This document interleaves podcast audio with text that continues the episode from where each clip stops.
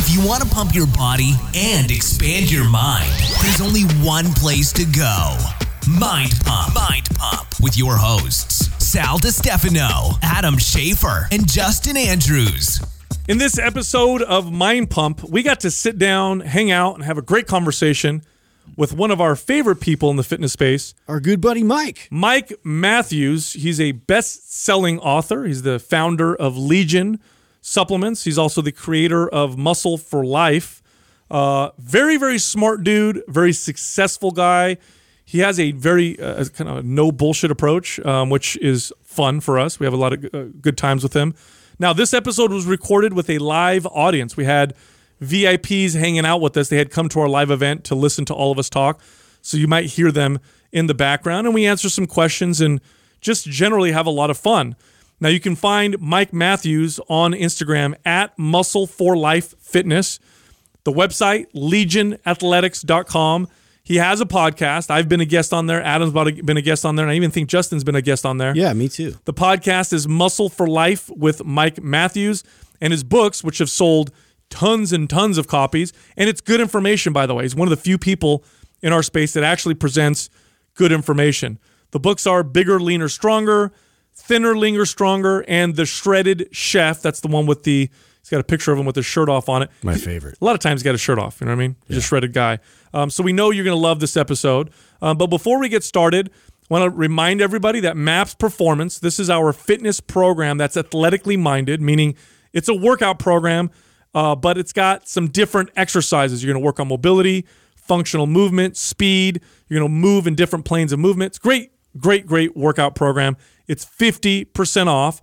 Here's how you take advantage of this discount, which, by the way, will not come back until next year. Go to mapsgreen.com. That's M A P S G R E E N.com and use the code GREEN50 for the discount. That's G R E E N 50, no space for the discount. I want to talk to Mike about uh, the thousands of people that are dying, and reports are coming out that they also ate protein bars. So, Yeah, what's do you have going any comments on that? Quest protein bars. Oh, snaps. That's the problem. What do they sell for? A billion? A billion. A billion. And you said it was 20 times EBITDA. their profits. Yeah. That's an Apparently, insane. apparently, Cellucor is going to get like the same deal. Cellucor too? We passed on Cellucor. Yeah, that's, they one of the first people, that's one of the first people. we- EBITDA's in the, in the same Atkins range, going 50, after them, too? Five million a year. Wow. You know, No, they, they, Atkins. they just Different came out with the uh, gummy bear BCAAs. Oh, yeah. that's that's popping right now. Yeah. yeah, that's actually a very smart formula. Give something, What, some, what give kind of someone flavor is that though? What's that mean? I don't know. Gum, gummy. That's like a texture, isn't it? No, no, no, No, they're, actual actually, gummy bears. They're actually gummy bears. Oh, they're actually gummy bears. yeah, the okay. gummy bears. That with was like- gummy bear flavor. Yeah. No, th- You know so what? There was This Mm, guy's tastes the- like gummy bear. The cornbread. gummy over- gummy can. I just saw gummy candy flavored pre workout or something. Like, Really? Not a flavor, you fucking idiot. Wait, you want to make cornbread b- protein bar? yeah, that's a flavor. Yeah, maybe. Of course it is. It's a little more specific. I guess you're right. Yeah, Yeah. cornbread is a flavor. Yeah, Now, you're right. now we did cereal milk protein, but that was, and people were like, "Wait, what kind of cereal?" Huh, that's actually a good point. We and didn't it, think but it, that. it does well. like, is it cinnamon cereal? Yeah, it does. it does What- very what well. it's, it's like cinnamon cereal though. What's been the worst uh, product idea so far? that you've had, yeah. Uh, like a meal replacement weight gainer. Really? Yeah, Just like a high calorie protein shake? yeah, basically. What What do you think? What, why do you think it was bad? Was it the name? Was it just, Just a small No, niche. Yeah, I guess it's just not much demand for it, not as much as we thought, even though you'd think there is if you were just to poke around on the internet. Like some of these products do sell well. Um, but you know, we had a similar experience with our vegan proteins. So before we launched that, we were asking people. Um, we were always surveying what do you, what would you like to see next in terms of products, flavors, and there was a lot of hype around doing a, a vegan protein. So much so that you know we were like, shit, we better order more than we normally would with a new product um, and release it, and it did okay. And that's why you sent there's us no a- good reason Is that for why it. you sent us a bunch of free vegan protein? Uh, that was yeah, that was the that was the old gross stuff that we replaced.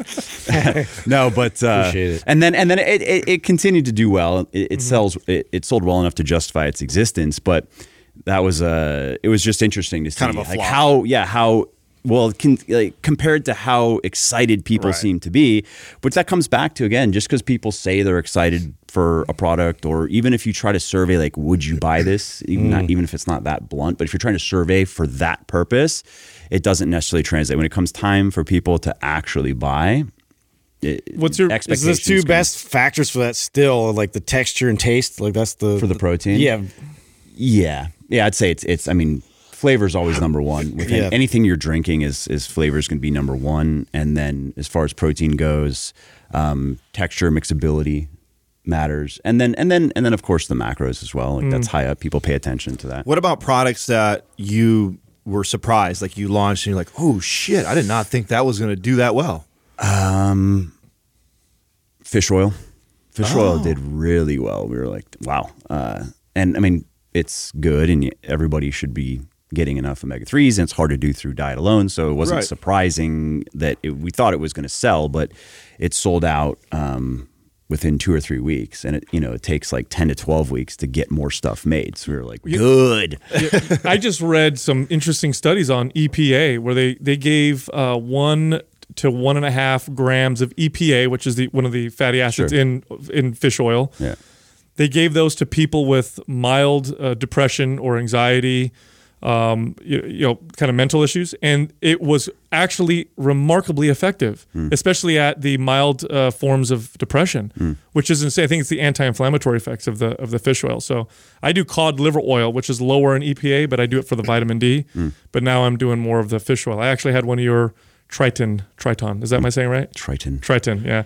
What, Going back to naming. yeah. What, what were you- Mistake. what were you, I feel like stupid, stupid. those mythological Were creatures. you, yeah, were you reading comic books or something? Yeah, yeah, exactly. Well, I, I locked myself into this fucking theme, and I now I'm like, what, what are we gonna? And I have to like, I have to change the name of Thrive, for example, because there's a company that has a number of uh, trademarks. They're they're two word trademarks, so I didn't think it'd really matter, but.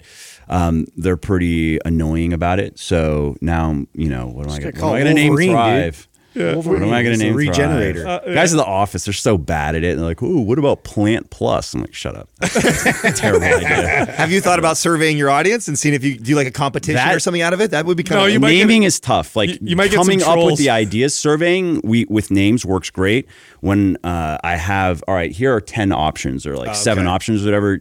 But Uh, allowing on a scale to of one to five. Okay. One being I hate it, five being I love it. That's actually very useful. but asking people for ideas usually isn't because it's hard. I mean, it's hard to come up and with good and ideas. And you get give you trolls. I, I terrible think it was in the UK where they they actually had a, a ship and they said we will let the audience, the, we will let uh, the, the community. That was in name Scotland. sh- was it Scotland? Scotland, yeah, I love the Eight- Scottish and it was the people for this. HMS? Uh, you know what they named it? Boaty McBoatface. Boaty McBoatface. Boaty McBoatface. what? And it was like Yes. a very prestigious boat. Yes. in England. Like I didn't know Boaty this. McBoatface. They had to because they they that, had that the- means that like Reddit That- learned that was about like a that or something. you. and they- Yeah. It's like it's like when those internet polls just get swarmed by trolls. Troll the you know shit I out of them. Yeah, Yeah, I love like it. that. What's your What's your best like seller uh, product? What's your best selling product? Pre-workout. It's your Pulse. Pulse. Yeah. yeah, by far. Yeah. that's the. be- Is that the best? Because in the '90s and when I was deep in supplements in the '90s and the early 2000s, that uh, weight gainers were actually pretty big. I at that remember. I remember myself. They were really big. I don't remember which one I I I would use, but it was like a thousand calories per serving. or something. Well, there was Gainers Fuel, which was Twinlab, Mega Mass 2000, then they went to Mega Mass 4000. And all they did was make put more, more scoops. sugar. Mega, mega. Oh, no, it was more scoops. oh, Do you know how big the scoop was for was, Mega like, Mass it was like a laundry detergent scooper. It, it was like this. It was like a four shovel, servings. like a little little trowel. You turn on the you turn on the blender and the blender would break almost because it would be like, you'd be like, oh wow, this is this is like plaster of Paris. Choke it down. Concrete. Yeah, but that but that was down. That market I don't think is huge at all anymore. Then the pre-workout market really took off. I think Gaspari was one of the big ones at first. The Super Pump 250 kind of mm. took that market. I remember that product. And that so that market's still massive. Huge. Still, Yeah, yeah, yeah. One of It's the top still, ones. I mean, generally for I'd say for most sports nutrition companies, they're probably making most of their money off of their pre workouts. Now, uh, Fat wh- fat loss products as well. Now, one thing I like about you is that you do a very good job of not uh, putting bullshit ingredients in your, even though they're popular. Because there's a lot of ingredients that are popular Yeah. that a lot of people, there's a lot of hype, and if you wanted to, you could sell it and, and make a lot of money. But you tend to never, you never put stuff like that in your products. Yeah. What are some bullshit pre-workout ingredients that are just common that people probably are wasting their time taking? Niacin. Um. You see value. in He that. loves I mean- niacin. yeah, I mean, I'm I'm biased. I take a gram of niacin a day because I'm weird. but it, but there's no there's no like pre workout. no, no, no, no. I mean, you know, you know, actually. actually, you might like you the might get slightly better pumps. I mean, you're going to look like you have a disease because, but if you All don't care beet about that, yeah, yeah, yeah. what about arginine? Uh, yeah, it's a good example of uh, citrulline is just better. Period. Yeah. Right, because it turns into arginine in the body, but Mm-hmm. uh, arginine is just poorly absorbed. So using it, it's just cheap, Mm-hmm. and a lot of people have heard of it. So and they think maybe it's good. So if they're looking at a label, and that's a lot of the a lot of the the the shenanigans around pre workouts. I guess maybe supplementation in general Mm. is it's either ingredients that were once popular. Um, uh, that, So so people recognize them. Yeah, Oh, exactly. vanadyl sulfate. yeah, it's it's it's kind of a marketing thing or Mm. an advertising thing, right? Like a big uh, one of the big purposes of advertising is just Mm. to increase the exposure to something, so people they feel like when they see it, Mm-hmm. they're like, oh, that that that sounds familiar. Or when they finally think of, I want something. What what are they thinking of first? What's most familiar to them? And they also tend to cycle back into the lexicon. Like, remember chromium picolinate? You guys Yeah. remember that? Yeah, yeah, yeah. That was like a big, like, oh, it, it gets your body to respond to insulin better or whatever. Vanadyl sulfate, that does the same. I guarantee there'll be a product coming out at some point that'll both have chromium picolinate and vanadyl sulfate, and they'll call it something like a, you know, carb reshuttling or some Matrix. shit. Yeah, something Yeah, like yeah, that. yeah. Hundred percent. But yeah, other other ingredients. Trying to think, what are What about I, I don't beet, pay what about too much. beetroot? I like beetroot. Uh, it's got the studies that support really s- We, supportive. we use betaine, which I prefer because that's really. I mean, you just have to make sure it's a standardized. That's really what you want.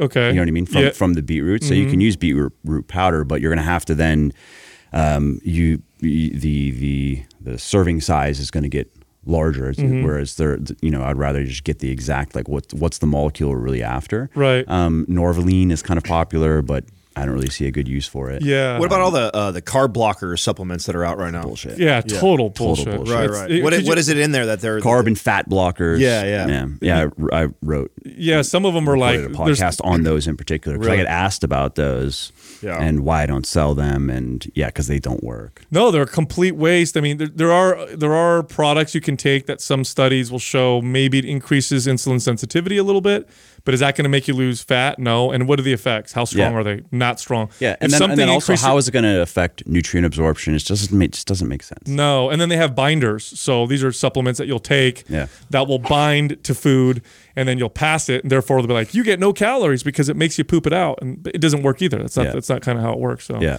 that's yeah.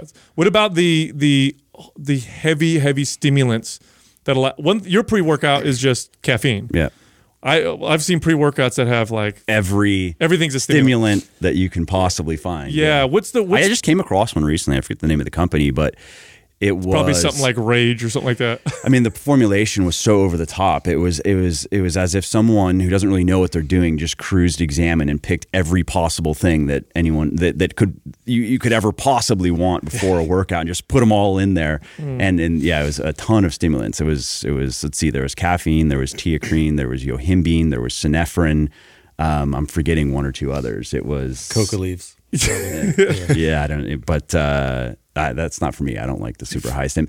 Uh, there probably is a, a small market for the super tolerant. yeah, just very high stem. Mm-hmm. But I would argue that it's a it's a, a growing market because you got to think that a, a lot of these people are because we didn't I mean, they weren't this crazy when we were younger and Well, we had speed stack. Well, that, that was some shit. Yeah Speed- But it wasn't popular. and I also had to, I worked my way up to having fucking four of those a day right so you worked hard. yeah. so I would think there's a lot what's of the what's the I got speed stack? You No, don't oh, it was, remember it was ephedra, It used to have caffeine, ephedra in it, yeah. aspirin, but it was in a bottle. It was American bodybuilding, and it's sold in gyms. Okay. and you you could literally, I mean, it was 25 milligrams of ephedra alkaloids, two 250 milligrams of caffeine, Okay. or 300, 300 milligrams of caffeine, No, 25 two- it was milligrams. 250. Was it 250? Yeah, ripped fuel was the lighter one. No, then there was Extreme. Yeah, Extreme uh, had the 300. That's right. So 250, 25 of, of ephedra alkaloids, and then white willow bark was in there, which is, you know, the, like I used to drive down to LA we had a connection at And this you guy and you, you're ibuprofen. doing four a day. Four series Yeah, a day. I mean, I worked up to that. So that's my point. My point is that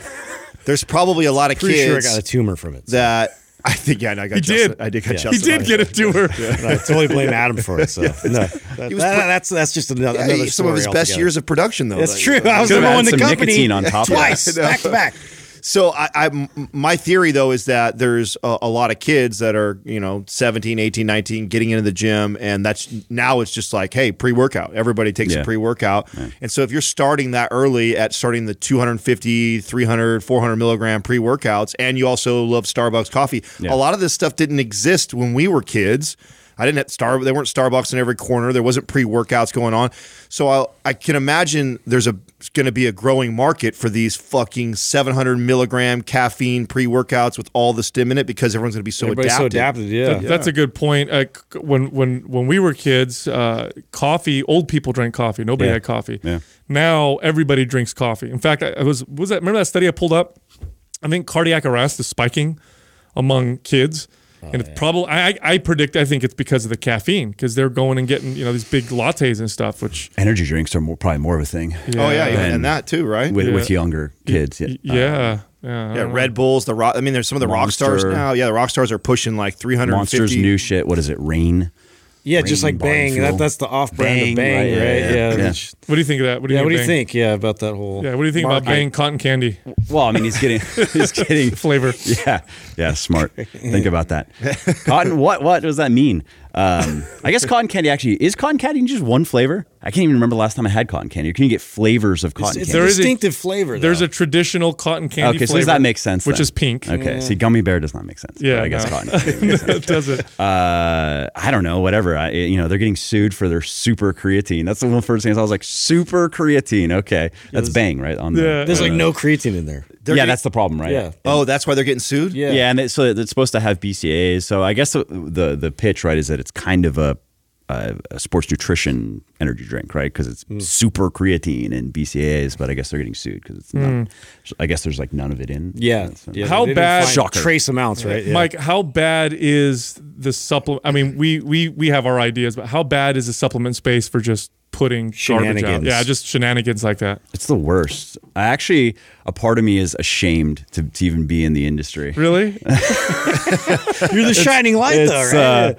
uh, uh, well, yeah, it's just it's just so bad. The industry is so bad, and you know, I, this is this is uh, it's like a, a th- you know, first world complaint, but so um, I've achieved some level of success in in in the space, and but I've and I've met a number of people, and I'll, I'll meet people like you guys who I like, and there are definitely good people in, in the industry, but in the supplement industry in particular a lot of the people that I've met, or just uh, they're people who um, who run these companies that do quite well. I just have no respect for them. I just can't respect them because of how fraudulent their entire existence is, and so, and it's hard for me to to then be like, well, they're still good people though. Like, yeah, but are they? So this is how I felt about Yeah. the marijuana space when I was in that. Like that, was, and that's kind of what made me leave. There got it got to a point where I just didn't like uh, my peers. Yeah. I didn't like the people that I was surrounded with because I get lumped into that. Yeah. you know, Totally. I got, I got lumped into that category, and that's what kind of made me leave. D- because of that, do you ever see yourself potentially growing Legion to a point and selling off and walking away from it? Yeah, I mean, I could see that. Um, it would it would have to be an amount of money, like put a real number to it. It'd have to be probably no less than thirty million dollars. Okay. Um, and more likely north of fifty million dollars. So it'd be amount of money where I'm like, cool, I don't have to care about money anymore. Um, but at the same time, I wouldn't. It. it I think of George Lucas, where do you remember this this comment he made that he uh, he likened selling Star Wars to Disney to selling his kids to white slavers. Oh no! Did he say that? Yeah, he said he had, he had to like apologize after. Wow. He's like, I'm fucking George Lucas. I don't care, dude. I'll say whatever I want. You know what I mean? He's gangster now. Yeah. Uh, and and so baby. I'd want to, yeah, exactly. I, I would, I wouldn't want that to happen. I wouldn't want it someone to people who would just bastardize gut, it. yeah, gut the brand. You wouldn't sell That'd to be the first thing. Yeah, did, did you read, for, read for twenty times wanted EBITDA. with it, though? yeah. I don't know. Would I? Um, but no, where they would come in and, and just go, cool. So uh, step one, let's get that cost of goods. Uh, let's let's cut that in half. Yeah. What- what- that, that'd be the first thing to do. I mean, if you're if you're just like a a mercenary kind of businessman, you'd look at my cost of goods rides at like fifty to sixty percent of revenue, which is really stupid from a business perspective. Like business savvy people, I've spoken to whatever they they see that and they're like, you're really bad at this. You know that, right? Um, but what they don't understand is when I explain, they go, okay, I get it. Is you can't have outstanding margins and outstanding products if you're in the supplement space. You can't. You can choose one or the other. And most people in the supplement industry choose outstanding margins, and that means shit products. I mean, to put real math to it, it means that on average, you can spend maybe four or five dollars per product. And you cannot make a good anything for four to five dollars. Maybe you could like sell some vitamin C pills or vitamin D pills or something. Seriously, but for a pre workout, um, I mean, my pre workout costs me, and, and we sell a lot too. So I'm well beyond the point of diminishing returns as far as economy of economy of scale goes. Um, and it costs me about fifteen dollars per bottle landed, like ready to sell. Mm. My protein costs me close to twenty dollars a bottle. My greens supplement costs me close to twenty dollars a bottle. It's expensive if you want to make good stuff. So you could imagine if I were to take Pulse and you know, if you look at it from a business perspective, Yeah, what are some of the easiest ways that that people cut costs or make these or, or that Well, they you see pick these they, scams? the stuff that matters the most or is the most expensive. They pixie dust or Yep. they put them or in a- just don't even put it in there at all, right, right? right. Say they do. Yeah, and, and you know the and no one checks. Some people do, but you know you have a lot of people. You have when you look at any market, right? You have uh, varying levels of sophistication, and so you always every market has unsophisticated consumers. And that's not to say stupid. It's more along the lines of ignorant, where they just don't know. And we've all been there in any anything that we've gotten into at all. That Right. we're you know in the beginning, yeah, I was a very unsophisticated supplement consumer myself, and so you can cater, or I would say pander to that level of the market, and that's where you have a, the most bullshit is is selling to those people, and that's also generally the largest segment of of any market too. So that's where you you can just blatantly lie to people and have awful formulations that if anybody knew anything and just looked at the the label, they'd be like, "This product is garbage." Um, but in the in the beginning, as many people get into, in this case, fitness, uh, they don't, they haven't taken the time to really educate themselves yet. So, and what it comes down to is then, so let's say you have somebody who's new and to fitness, they never, they they have thirty pounds to lose. So let's say that's the number in their mind, and uh, they want to take a fat burner because they're like, I don't know, people take fat burners, right? These things don't they help you lose uh, fat faster? And so you have me, and this is gonna this is coming to a question that we're gonna, we're, we're gonna get to, where I'm saying this product will help you burn maybe an extra 150 calories per day. Let me explain why that matters. It's not gonna. It's not this. This will help move the needle, but you have to also know what you're doing with your diet and your exercise. And if you do everything right and you take this product, you can lose maybe an extra half a pound of fat per week. And I can sexify that up a little bit and make it a, a little bit better in terms of marketing persuasion. But there's that pitch versus uh, some dickhead who's like, this pill will help you lose 20 pounds in 30 days. Just take it every day. Yeah, don't you don't change your diet. Don't do anything Yeah, else. It's yeah. So so I understand where people oftentimes in the beginning they're like, uh, I'm well, you know what do I have to lose? It's thirty bucks. I'm just going to try the. it sounds too good to be true, but who knows? I don't know anything about this. and Well, here's one thing that we've noticed, um, just in, as as trainers, the the sophistication of the fitness audience um, seems to be getting better. Now it's nowhere near where it needs to go. I totally agree. But when I first started training people 20 years ago, um, I had uh, a majority of my time I had to convince women to lift weights. Mm-hmm. I had to be able to talk to them about why lifting weights was a good idea, why they're not going to wake up tomorrow looking bulky. like yeah, all that stuff. Today the questions are more complex. They're better. Yep. People seem to know more. I see people squatting and deadlifting. Never pe- people never squatted and deadlifted in the gyms I, ever. I, I rarely did in the beginning for the first seven years. right, right, right. I think I squatted on the Smith machine every once in a while. wow. I hadn't deadlifted once in like my first seven years. wow. of Yeah. I was yeah, the right. same way too. Yeah, and I, I mean that was common, right? Well, yeah. Back then it was you would. I mean, deadlift when you when you buy a bodybuilding magazine, none of them told. no, uh, and you would you would lump that into powerlifting. Yeah. and I didn't Yeah. want to be a powerlifter. Yeah, yeah, yeah, I yeah. identified more with somebody who was a bodybuilder in a muscle fitness magazine, and so and you just no- did what they did. Yeah. So uh, the sophistication for us, in our experience, seems to be going up. Are you seeing that as well with the supplement consumer? Are they becoming more sophisticated?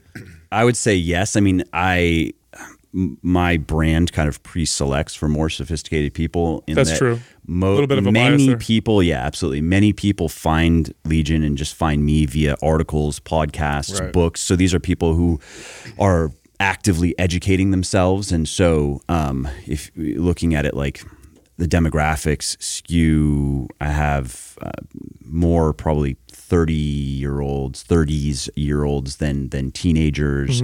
I have um, a lot of college educated people who who follow me, and uh, but in general.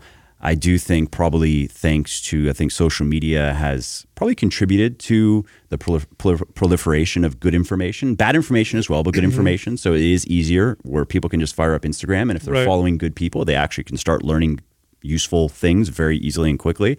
And um, you know, I'd also like to think that what I've done, I've sold a lot of books. I've in between. I, I had now now it's just one website, but between my two websites, it's probably over forty million visits to those websites, all, all told since the beginning. And um, so there are other people like me, like you guys out there, you know, spreading good information.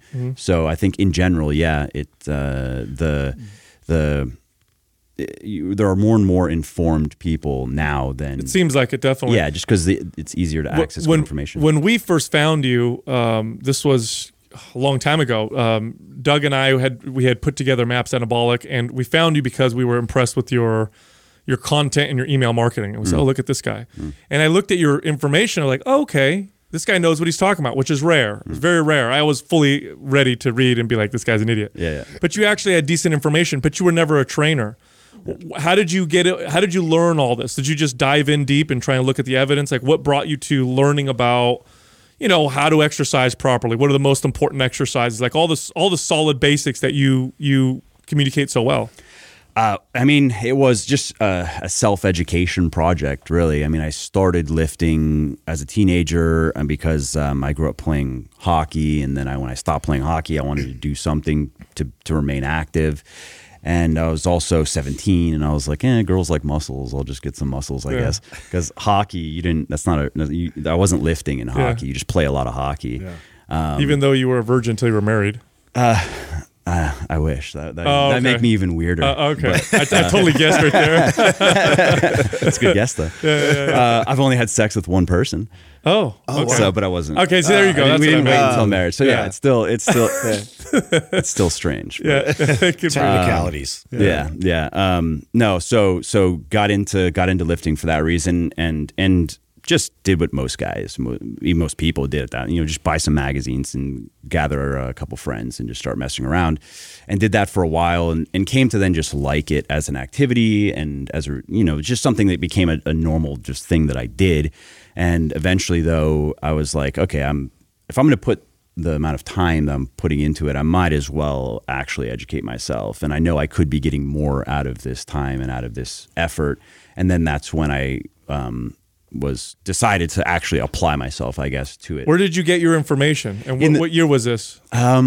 what year is this? So this was probably seven or eight years ago. Okay. And uh, on the training side of things, well, let's see. So on the diet side of things, the first just bit of random luck, it was good information that, that pointed me in the right direction, was I met this bodybuilder powerlifting guy who uh, at the time I, I wasn't savvy about steroid use and how to spot it. And he, he claimed his nat- he's natural now. I mean look back that's a joke. But but uh, you know he was he was the first guy to turn me on to energy balance and macronutrient balance. And so he was he was prepping for a bodybuilding show at the time super shredded at this point. He's probably a couple weeks out right? Looked ridiculous and and I was just like how you know and he was like oh how much do you weigh what do you want to do okay eat uh, whatever it was 2300 calories a day eat this much protein this many carbs, this much fat, and um, that's it. That's all you need to do if you want to get lean. Because at that time, I was maybe 15% body fat or something, and I'd never really been lower. Never really cared about my body fat, but I was at that point. I was looking at him. I was like, "What are you doing?" You know what I mean? And and so of course, initially, I was like, "What do you mean? I, what carbs, for example, do? What about sugar? What about uh, complex carbs versus simple carbs? What about when I'm eating carbs? Should I not be eating carbs? Just all the stupid, all the stupid things I had heard over the years. He's like, I don't care about any of that. I don't care. He's like, just, just, just follow those numbers. And I was like, okay, and did it. And then that's when I got pretty lean for the first time. And um, so I thought that was like that was you know a revelation. Anybody Everyone- you remember that first? We were like, Everyone needs to know this. it's actually this simple. And so that then turned me on to uh, uh, wanting to learn a bit more of why did this work, right? So then learning about energy balance, which for that it was it was just a matter of going to the scientific literature. You don't there's you, at this point now. There are really just great research reviews. You don't even have to go too deep uh, into the rabbit hole because people have already done the work for you, basically, between meta analyses and research reviews that are out there. And, and particularly now, like Eric Helms, um, and I, I don't think he did it alone. I think there were Alan Aragon might have been it. There were a few people. You can find a great review of uh, bodybuilding nutrition, which gives you all the basics that you need. There are the practical fundamentals. And so that was pretty easy. Nutrition is not very complicated, and you go beyond that, and then you learn a bit about of why does why do food choices matter because they do matter. They do matter for the quality of your diet and for your health. the complexities and the and the psychology mm. behind the nutrition. The, the the the nuts and bolts is basic. Yes. you know, calories is. but that was the first thing. That's the first thing that I think anybody needs to learn is Right. just Yes. the nuts and Oh, bolts. Yes, 100%. yes. So- but they, it gets totally clouded with a bunch of crazy. What bullshit about on and the stuff. training side? Yeah, that was your Yeah. first aha moment, right? Right. As, Yep. a, as a kid getting into fitness. Yep. What would you remember? This is a cool. This is actually a fun discussion to have because I love sharing this on the show because there's I can recall multiple like aha or Yeah, yeah, duh yeah. moments like Yeah. why was I not doing this before? So that was the first one nutritionally. Do you Yep. remember like what the next like aha for you was? Absolutely, yeah. So the same guy um, on, on the training side of things. So I saw with his diet advice, and so I was asking him, "What what would you recommend that I do in the gym?" And so he turned me on to something called Max OT, and I don't know if you ever came across. Wow, that sounds familiar. Why do I? It's why do I know old that? school. I forget the the name of uh, the guy who it was. It was like a PDF booklet. Okay. thing, basically, like a PDF ebook that I printed out, and um, the what I what what worked about it is it emphasized heavier weightlifting, whereas in the past, you know, I would do a lot of a lot of work in the range of maybe fifty to sixty percent of one rep max, and more more emphasizing The pump. yeah, the pump and just doing a bunch of reps and no real systematic way of progressing. Um, and and no no very heavy weightlifting, like nothing in, the range of 80 to 90, or let's say 85 to maybe 95% of one rep max. And so max OT was just emphasizing about 80 to 85% of one rep max. Compound exercises, that was the 1st mm-hmm. where just explaining the importance of increasing whole body strength and using squat, deadlift, using pressing to do that. It's sure you can do accessories, you can do isolation work, but if that's all you're doing, you're just not going to get very Yeah, you're missing far. out. Yeah. Do you remember like uh, when you started doing it, like Yeah. the response that your body? Absolutely. I was I was I was amazed. I mean, I actually got strong for the first time, really. And I, I mean, I, I have pictures I've shown many times um, on on my website mostly, but I, I've posted on Instagram as well.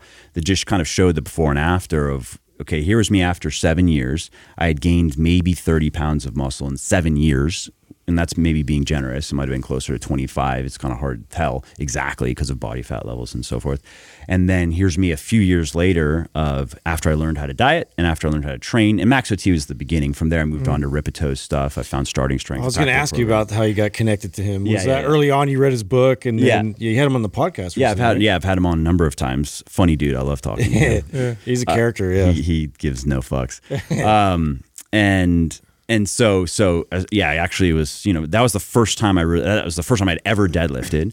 I remember when I when I so yeah, so when I started to squat um, again because previously I wasn't really squatting, and then I was squatting a little bit, and then I started as I as I came came across Rippetoe's stuff and started to learn better form.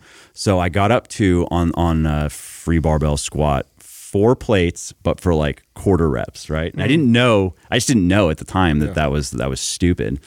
And um, and so then I'm learning a proper squat, and I'm like, oh yeah, I guess that, that makes sense. More range of motion makes it harder. Did you not go lighter? Uh, no. So, so, so, so I'm like, man, whatever. We'll see what happens, right? And uh, I'm lucky I didn't get hurt. I so I get down to the bottom, and I'm like, this is not. This, That's not coming up. this is not coming the up. same. And so I bailed it over. I, didn't, I didn't even bail it back because I never had. I never. Dude, I, I didn't. I, I did never really squatted. I'd squatted on a Smith machine before, right? So I bail it uh, like I, I have to. Yeah, I'm lucky. In And- half. Yeah, you're still here, yeah, exactly. And, and I was like, well, that that was dumb. Uh, and so so it went from 405 for garbage reps to 185. That's what I had to drop down to Yes. for like sets of eight proper, and I had to work my way up. To, I bet your legs blew. up though. Absolutely. Yeah. Over the over the next couple years, I, I never got super strong on my squat. I got up to 365 for sets of like two or three. That's pretty good. But I didn't program specifically. I didn't I wasn't following a strength training pro. I wasn't squatting three It was still a week. hypertrophy based type stuff. Yeah, just because uh, I wanted.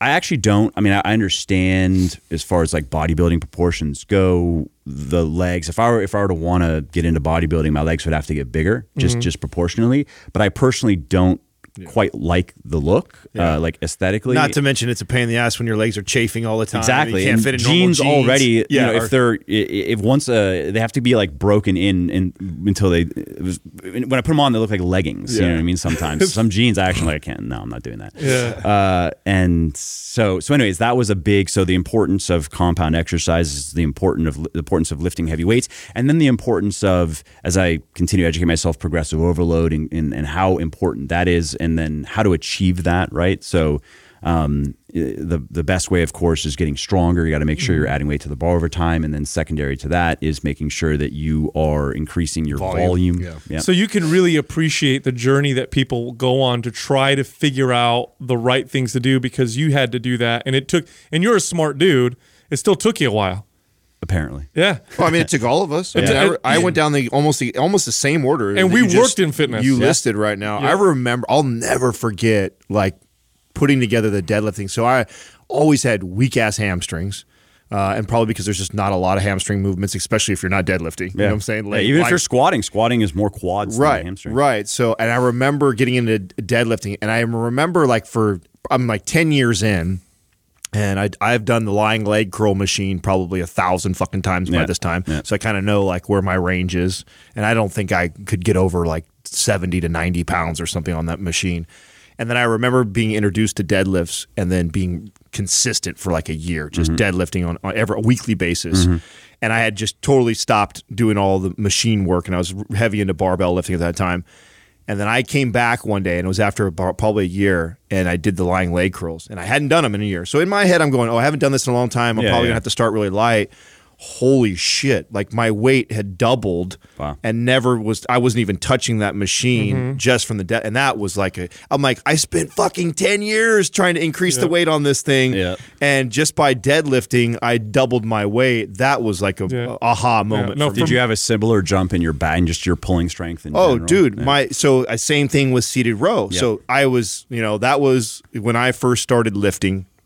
Seated row was the sta- staple first Yep. exercise I Lat did. pull down, seated row. Yes, yep. Go over the seated row, Yep. strap up, you know, and try and get to where I could get almost the full stack, Yeah, yeah, you know. yeah. And I worked 10 years of lifting to get to that point where I could almost do the full stack. Yeah. And that was a big fucking deal.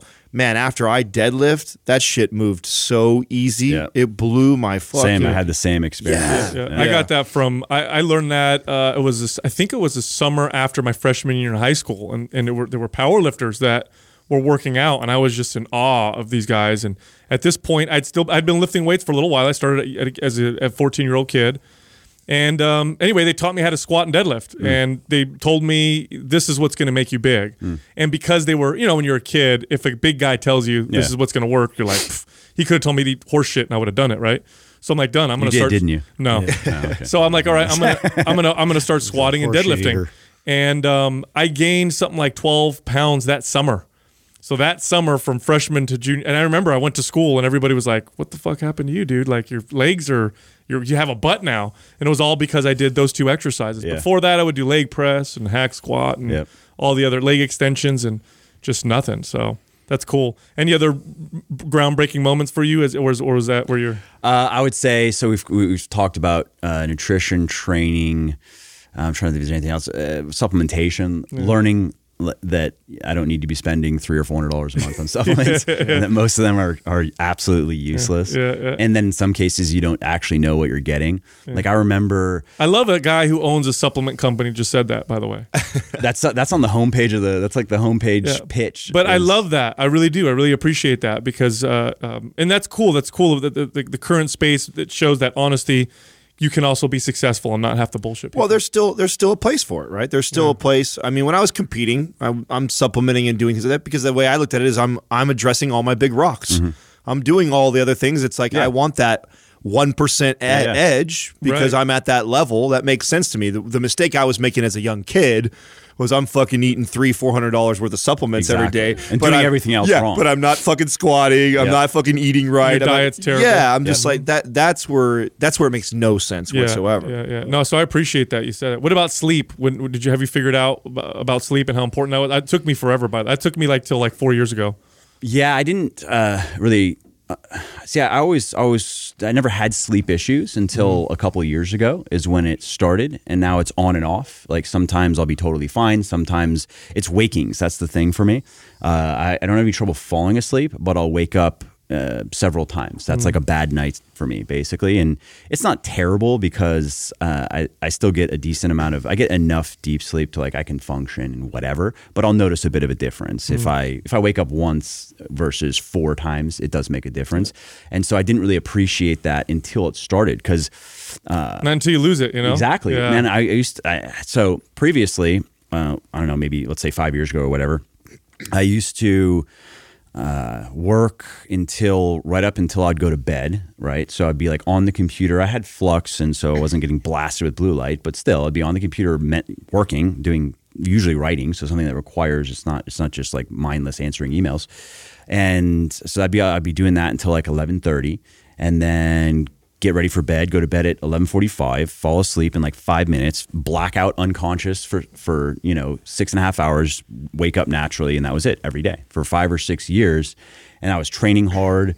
Um, I was in, there was there were a few where I was like cutting to get ready for photo shoots, and so I had to get really lean. Never impacted my sleep, and so that was just life. I didn't. And then once I started to once there was no longer the case, I guess it kind of also started after kids.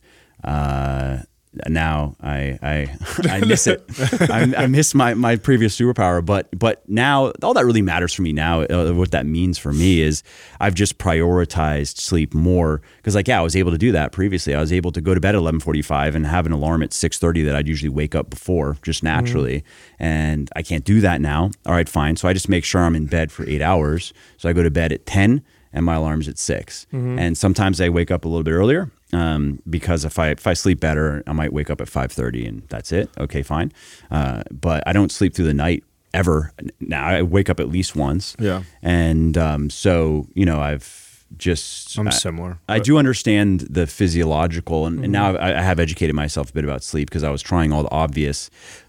See, I wasn't making any fundamental mistakes, so I was like, okay, what kind of random supplements can I try? What kind of random uh, name a random sleep uh, technique, and I've tried it. And um, so, I, in, in the course of educating myself, also came to appreciate, yeah, just how important sleep is. And I've and since having sleep issues on and off, I've mentioned that more as a fundamental of just looking at the bigger picture. You have your nutrition, you have your training, you have your sleep hygiene. Like pay attention. I would have I would have never thought I would have caught myself wearing dorky ass blue blocker glasses. Yeah, yeah. I never would have thought I would. I mean, I used to make fun of that shit forever and but I also think too we we saw something happen or at least in our generation like we were here before fucking iPhones and iPads and all those things existed and I have really bad behaviors of, you know, sun goes down and I'm still hmm. staring at this little tiny screen, answering emails and mm-hmm. on social and stuff like that. And it took me a while to make that connection that I probably was stimulating myself so much that I was having a hard time getting really hmm. deep sleep. Yep. And just that that one behavior alone of okay, I can still I'm still going to do all those things, but at least now I'm going to discipline myself to throw these fuckers on. And if I go about my work, and I notice a And big is that better? Because you can, you can. I mean, I, I have an Android phone. If what do they call it? It is night better. shift or it something. is. So I have Okay. both. Like I do, I night shift on it still, and that, that's better than nothing, right? Yeah, and if Um, you want to go hardcore, then you want to get glasses that also that ones, also yeah. block green light because green light will also affect uh, not nearly as strongly as blue light. All light actually will Mm. Yeah, affect yeah. your. yeah. So, Ideally, you would you would just well, so here's the game for me. This are the two things. If I do these Candle- two things, candlelight once the no sun joke, goes down. no joke. If I get sunlight during the day, because that sets your Yeah. circadian rhythm. So get sunlight. I do that So- too. Yeah, because you tend to lock yourself in your basement and work all day long. Yeah. So if you go outside, cave get sun. the, the yeah, word mines. yeah, exactly. if you go outside, get sunlight, and then uh, when the sun goes down, and I've done this a couple times, turn off all the lights. We'll go by candlelight, or we'll use these rock lamps that kind of make this light glow like a fire or whatever, I'll sleep good every single time. Those Yeah. two things alone make the biggest difference. Yeah, yeah. I go out, I get sun every day. yeah, yeah, good deal. Yeah, what do you guys I think? go so so my guy we it's me and a couple guys. So we go downstairs into the parking lot next to our office and just take our shirts off and just stand in the sun and, and hang out. Do you really? Yeah. Now people a couple of weirdos. and they're absolutely Totally So there are, there are office buildings all around it too. Oh, there's those uh, guys again. Absolutely. I've even had people come down like, so are you guys like a workout group or something? And I'm just like, no, we just we just go in the sun. They're like, It's like a couple of couple of plants No, that turned into humans. I've been trying to. I've been trying to get these guys photo- to gotta get my photosynthesis in, you know. put a park bench right out here so we could start having our meetings outside because this Yeah. thing is a fucking yeah, when we're stuck in idea. here I all mean, day. just going outside. I is a feel good it too. idea. I can feel the difference now. I did Yeah. not uh, when I was younger. Never. I don't know if I just wasn't paying attention to it or whatever. But you know, we'll, if we'll sit in here for a couple hours sometimes, and I it, it'll be like eleven or noon. I'm getting groggy, Mm. and I, I can feel it. As soon as we go outside, sunny, mm. and like ten minutes being the sun, I just feel like my energy levels mm-hmm. come up mm-hmm. right away. totally. Mm-hmm. Well, we have a, a live audience with us today who asked us some questions. These are the the the VIP. Where's our applause uh, sign? Yeah, yeah, exactly. Sound- just add the soundtrack. We're, we're doing that. We had a dinner with them last night, and then tonight we're doing our our, our live event uh, where we're answering questions. And Mike is going to be uh, one of our awesome guests, so this is going to be kind of cool. But they asked us some Stage questions. Yeah, I I want to start in the area of the, the upcoming opportunities in the health. And, you want to start with the first one? Yeah, I just think that that's a fun discussion. We on the podcast, uh, Mike, we we speculate all the time of like you know trends or what we think is going to happen, and so regardless if you agree with the trend or you would potentially do it, I think it's fun conversation to talk about what we think might be cool opportunities financially in the space. Yeah. So the question is uh, upcoming opportunities in health and fitness space. So, Mike, you have, do you have any ideas of what you think are like upcoming, kind of emerging opportunities? this is this is this is bad, but I, I actually don't I don't pay attention too much to trends just because I dislike so many of them and I pass up so many of them, particularly in the supplement space. Mm. Um, and my focus i in, in most of my time is is on on just creating good content, and that's mm-hmm. something that I mean I would say um, I think that the health and fitness wave has not even begun to crest. I think we're going to see it getting Yeah. more and more popular in general, Yeah, and Um, that more and more people. Uh, it's nice to see that barbell training is getting more and more popular, and we can probably thank CrossFit a lot for that. Actually, Mm-hmm. they're probably one of the first big. Uh, commercialized activities that, sure. that, that really emphasize barbell training and um, there certainly are positive trends on the nutrition side as well, where even if it's just people becoming more cognizant of what they're eating and caring a little bit more, but uh, the the trends that that I see in the supplement space is, um, you know, CBD or MCT Bubblegum or- BCAAs. Yeah. yeah, yeah, BCAAs are just a staple, um, and That just keeps coming collagen around. protein, and so things that I'm just like, this is all just such nonsense, and um, so I, I can speak personally. So an opportunity that just for for for that I'm pursuing myself is next year I'm going to launch another line of supplements. It's going to be a separate brand. It's going to be like Legion, the same unique selling proposition as Legion. It's just going to be like half the price because I know from from just post purchase surveys and having interacted with a lot of people that the number one objection people have to Legion is price. And I understand it's not cheap. Uh, it's not absurdly expensive, but it's definitely premium. And it's because it costs me a lot of money to make this stuff. Uh, and so there's a large segment of the market that Legion will never be able to serve. And those are just the more price sensitive. So how do you make them less expensive? Is just staple, like staple basic ingredient type yeah, deal? so so the products aren't going to be as good as Legions, but one, they're still going to be good products that are worth using. It's, they're not going to be so low in ingredients or dosages that you'd be better off just not even using them at all. And they're going to be much better than any other products at that price point. So we'll have a pre workout, for example, that will be twenty or twenty five dollars. Is it going to be as good as Pulse? No, but it's still going to be good. It's mm. going to have clinically effective doses. They're just going to be the lower end of the range. Whereas Pulse is the higher or highest end of, of the range. And that's generally how we've approached Legion formulations is if we're going to include ingredient an ingredient we often are going for the mid to high range of the clinically effective dose except in some cases where we actually feel like it doesn't quite make sense because you're not going to like there are some ingredients that are expensive that you're not going to get much more out of whether you go from the low to the upper end of the clinically effective dose but you are just going to make your Hmm. product more expensive. So that's an opportunity that i see. So we're going to you know i'm going to i'm going to um, I'm going to do that, and so to be like Legion is Lexus, and this is going to be Toyota kind of kind of approach. Um, and uh, working out at home seems to be a big thing, right? With uh, Peloton, I think we're going to see more and more just uh, creative ways for for people to work out at home. I could see. Have you seen? I'm sure you guys. Tonal and all those. Yeah, exactly. Stuff like that. I mean, I don't know if that's going to be the one. I'm but inter- I'm interested in it. I'm cur- I'm watching it. Yeah. I'm curious to see uh, if it if it takes off. I could imagine though, you're in front of a thing, and you have you can interface with a trainer even right there. They're going you to know, keep one-on-one. trying to nail it for sure, and I think that's too why we partnered up with like a company like PRX. I love the their approach in terms of trying to make uh, you know like real solid equipment fit within you know a small space and feel like it's Mm. and not it has to look nice, intrusive, people. right? Yeah, it's Because nice. These things are expensive, so you're going to have if someone. I I mean, Peloton. I think their like fifteen hundred dollars. their bike is like two grand. Yeah, or two grand, yeah, right? it's and then their treadmill, I think, is more.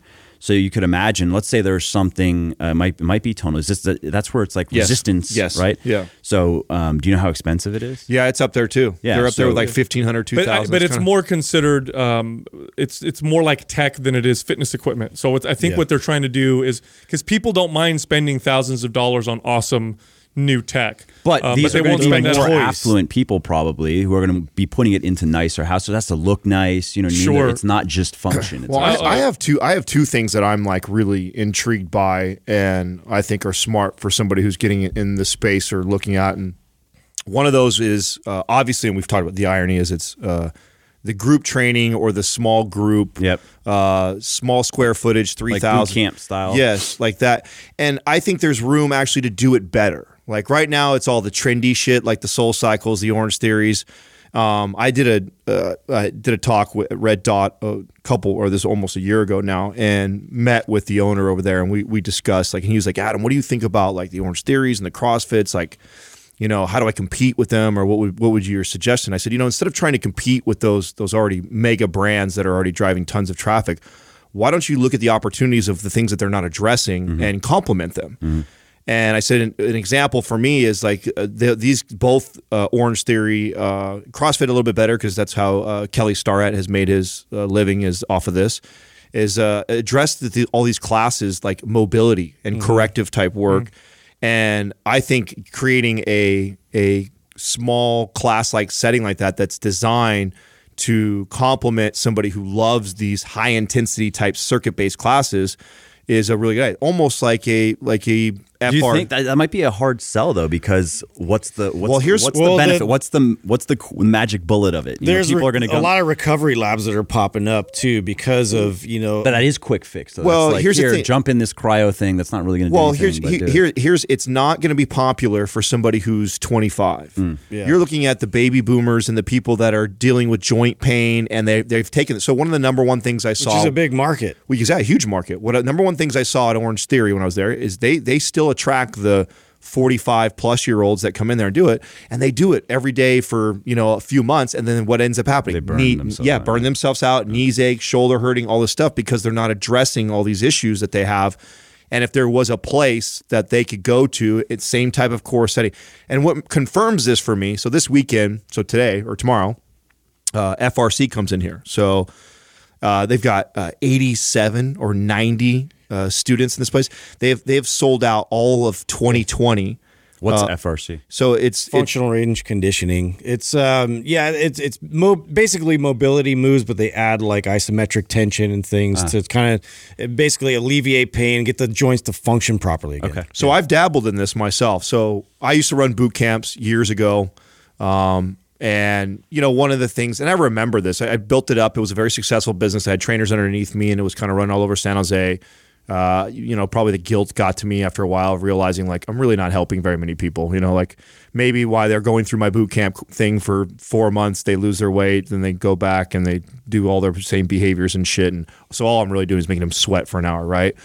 and most of them are 40 plus years old and i'm watching them as they're moving in my class and i'm going like if i had you one-on-one and we were talking like i wouldn't have you be doing ropes and fucking ladder drills like i'd be doing corrective work with you and teaching good mechanics And so uh, I actually do this now, and it's uh, I hold on Saturdays. Uh, it's a free thing that I do just for these people that I have you know, ran in boot camps years ago, and I run them through this FRC type of format. It's my own. Like I've taken movements that they teach in there that I have found make the, the greatest change or help the, that that population. Hip stuff, shoulder stuff, neck stuff, ankle mobility stuff, and because it's uh, it, there's movement involved, it's not just stretching like yoga. It's a little bit of intense. So they get a little bit of sweat actually from it. Uh, but most importantly, they they can they feel like they just went through like a, a chiropractor appointment after spending an hour with me. They get up and they're like, "Oh my god, I feel better than I felt all week long because we've we've reconnected to a lot of these dormant muscles that they haven't been uh, addressing or touching." And they feel amazing. So, and nobody's really doing a good job of this right now. Now, I know there's certifications that are teaching trainers to learn how to take these tools and then apply it to their clients, but I think there's an opportunity for a a small square footage place, mm-hmm. 3,000 square foot, very similar model as the Orange Theory, the Soul Cycles, only to address people like this. Yeah, and I'm, I'm going to piggyback off that because I agree with with what Adam's saying, and, and I, I want to go into that. But before I do, I'm going to touch on one that I think is obvious.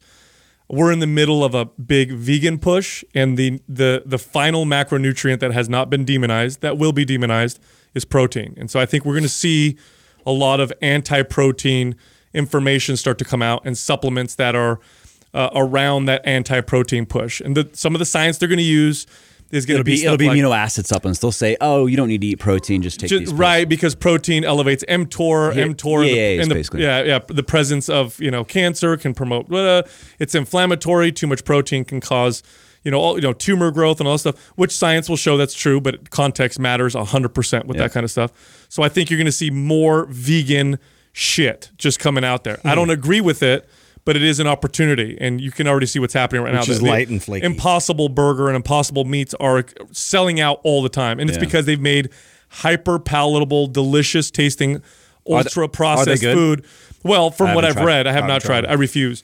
But it's I just look at the ingredients list. I'm like, that's not food. so much worse than not meat. food. It's Yeah, yeah. What is food. It's this? like a a Yeah. thousand Frank- things. it's Frankenstein. But that's an opportunity. Now, to piggyback off of what Adam was saying, I think the next big opportunity for fitness is going to revolve around making your body feel better through correctional type movements and mindfulness. I think mindfulness is going to start making a massive push. And what do you mean by that exactly? Uh, anything mindfulness. So it doesn't matter. It could be meditation, it could be spiritual stuff, it could be classes, but it's going to revolve all around that sphere of so more holistic. un, yeah, unplugging your phone, Yeah, yeah, turning yeah. things off, being quiet, focusing on the present. then you know. maybe doing some exercise related stuff. Yeah, that's- or with I- exercise. I, f- I That's feel I'm like. I feel Yeah. like what I'm saying you could combine that. That's Yeah, what yeah. I'm saying. That's why I'm piggybacking It's on just, it. Yep. I think it would be incredible. And a reason why I think that's going to be so turning that all into like a proprietary kind of branded method. Yes. If somebody well, could do that. so that, I don't yes. know how people are going to do it because there's a right way to do this shit and there's a wrong way to do it. I'm just saying from a marketing perspective. right. If you can yes. call that. Well, I mean, 100% marketing. in a per, in a that's what you're perfect world, you would do some. I mean, we we have the, we, uh, we've laid the foundation for this. Like so, Maps Prime Pro, uh, the entire program is we've addressed every major joint in the body, and with that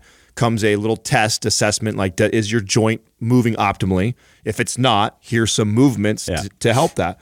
And I think that that's what the class would kind of look like. It would be a, that's what I teach right now. It's I take them through all the major joints that I know are the most uh, most challenging for people at an advanced age, and I take them through a couple exercise per joint, and that's all it is. Is I just kind of wake up that area, and then they go, "Oh It's- my god, they feel amazing." It's going to blow up because people are more aware of ever of the the effects of uh, being distracted, of the effects of not you know focusing on certain things.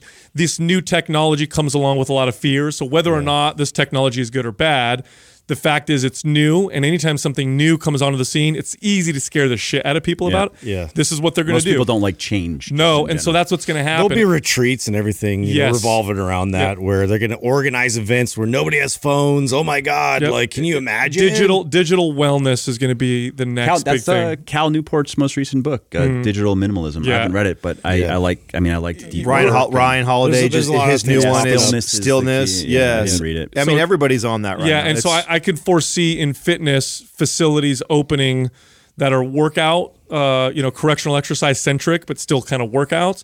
But their marketing is going to be based off of mindfulness and correctional exercise, and then they're going to use that as a way. They're going to sell it as the best way to burn body fat, build muscle, and the studies they're going to use are going to be the ones that show that people who meditate they tend to eat better, and people relaxation, your, your hormones are better, and all that stuff. If if you fund it, they'll find it. you yeah, know? and so, no, that's right. I, How so I science see, works. I see good opportunity there. that's me being I- cynical. I, also think if you're a serial entrepreneur right now, that just acquiring real estate in all the social media platforms. I mean, and everything f- uh, from oh, I see what you're saying. yeah, YouTube to Instagram to Facebook to Twitter to Spotify to all these incredible platforms off, offer an opportunity for you to provide some sort of value or content on them. That's what something I was going to mention. and and and start, that's just amazing. Like that didn't that is so rad that we have this Yeah. that that didn't exist when I was first completely decentralized. I mean, Yeah. no, there are no more gatekeepers. in a Yeah, sense. and- now it's it's it's up to the market to decide. and you have your own litmus good test. and yeah, you have your own litmus not. test right there, where it's like, well, I'm not putting on anything that good because there's five people following me and nobody Yeah. else wants to pay attention. So change the game up. So I, I'm just going to keep putting out stuff until I find the things that are really helping people. Mm-hmm. Yep. That's such a, a a powerful tool. And I, I and if you What are what are some tips? This would be something I get asked uh, fairly often, and you guys probably have some good thoughts on it as well.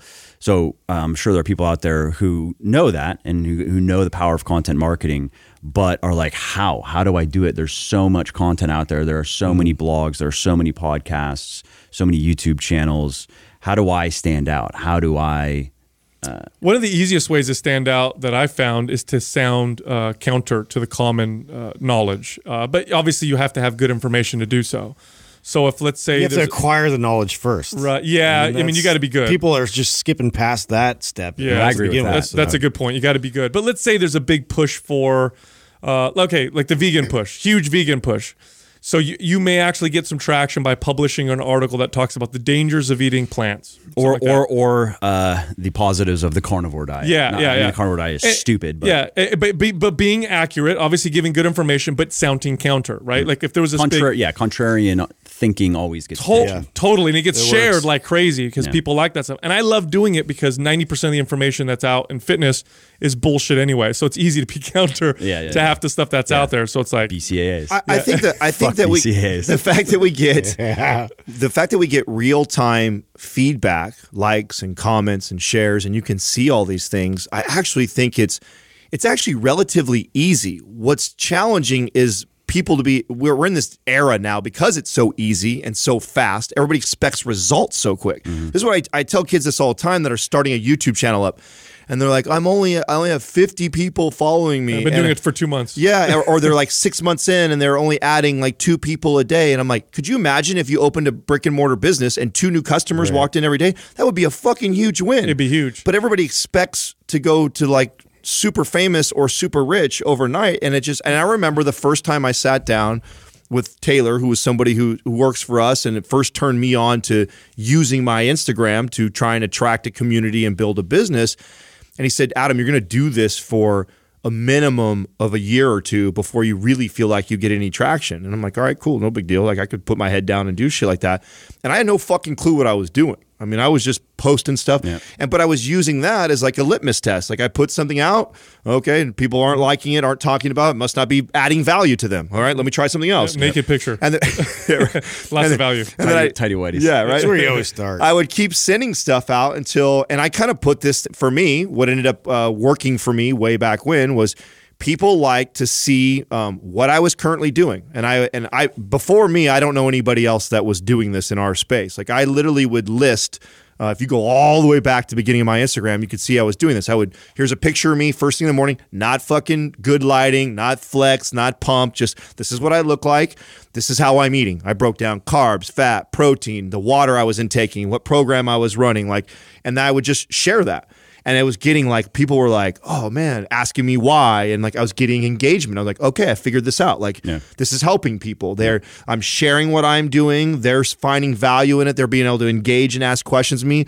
And that was kind of like the aha. Okay, more of this. And so I just started plugging away more, and then the traction started slowly happening. And that was really the the original following that we had to help catapult Mind Pump because when we first started Mind Pump, we didn't have any No, presence. you had something like twenty thousand, something like that followers, Mm-hmm. and that was it. I had no Instagram. Justin had a, a small one, Yeah. and that was our first. We had when, it. I, when I published Bigger, Leaner, Stronger, I literally had nothing. I just put a book up on Amazon. And Just th- some dude. and I, and I how think the hell did you small, sell? A, knew how to how did you it. sell a book? You know what I mean? Nobody knew who you were. That's a better question. Self-published. What do you mean? So- no, I mean, how did people find it? How did you get it out there? Amazon.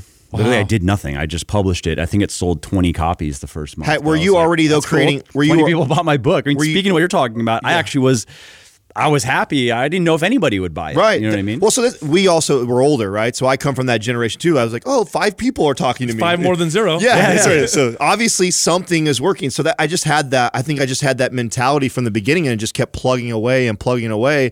And even when you talk about when we pivoted from you know my little following from Instagram over into a Mind Pump, you know the formula for us there too was let's just keep adding value. Let's and, and we had a product to sell, so we had a, we had Maps Anabolic ready to go and sell from uh, the very beginning. And I just I just want to say that that's a smart decision. It's actually a, a mistake that I see fairly often is that people they wait too long to sell something, and you can condition your audience if if you uh, go too long just giving giving away free information. When you do bring out something for sale, oftentimes a lot of people will react negatively. Like Mm. they- they- to them, you're selling out, or they're not here to be sold to. The bigger mistake And I some is people opposite, though. are are just like allergic to uh, to uh, But the- being being promoted to, and the- you don't want those people. If they want to leave, leave. Yeah. Yeah. No, the bigger the bigger issue, or I should say, the more common one that I've seen is the opposite, where they sell something right out the gates. Yeah, I agree. Most people Yeah. now. Well, I I don't. I mean,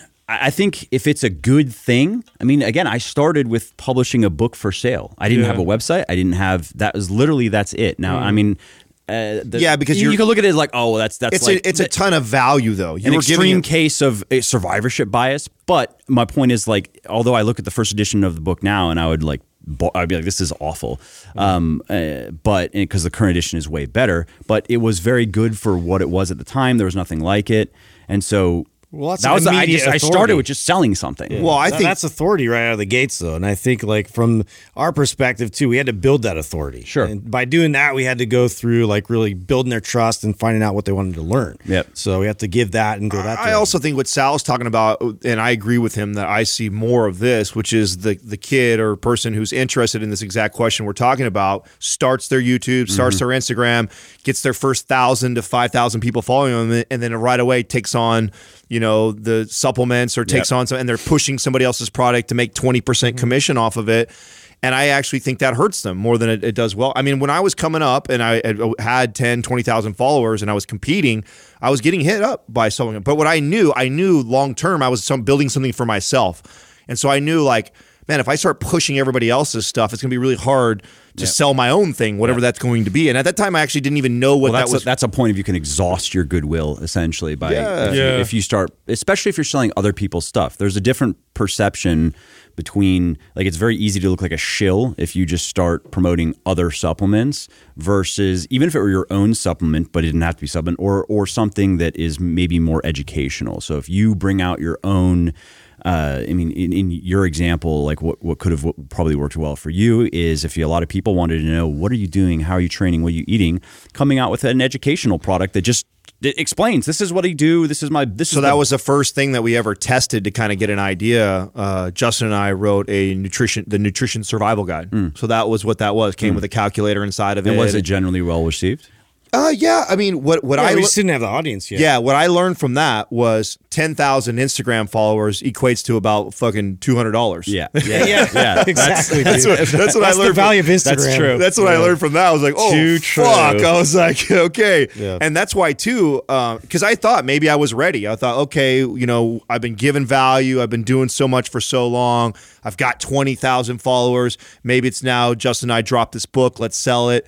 And I did. I can't. What did we sell? Twenty five of them or something. I mean, yeah, some small. Maybe, maybe that. And I was like, whoa, like I've, and that it was a good lesson for us. It was like, you know, we need to impact and add more value and gain a larger audience before I really try and monetize this thing. Otherwise, uh, you're going to be tr- constantly trying to push your shit to try and sell. And that's the other thing too, is I really believe that all these platforms, YouTube, Instagram, they're they're really designed to be more social on them. And I see a lot of companies take their social media and it just it's just like another way of advertising. Yeah.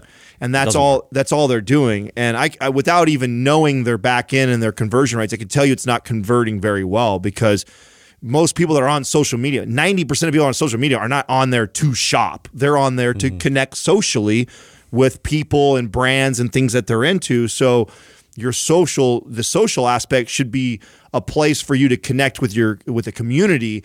Now that doesn't mean it can't be a lead generation. So the way Mind Pump or a value builder, right? Authority builder. what we do is we use those platforms to drive to more free content where we now have you in our ecosystem. So it's like we connect with you socially 99% of the time. 1% of the time you'll get Sal or Justin or I saying something like, oh, hey, here's a great free guide regarding whatever we were talking about. And then they opt in and now we have them as a lead and now we can nurture them down the road. But on social itself, you know, you'll never see that. You never see us talk about our maps programs or push or sell something like that because I think that's an awful way to use it. And I think you'll end up losing more people or l- at least losing the connection that, to the people that are following you. All right. So let's go with the next question, which was uh, this one was for you, Mike. Yeah.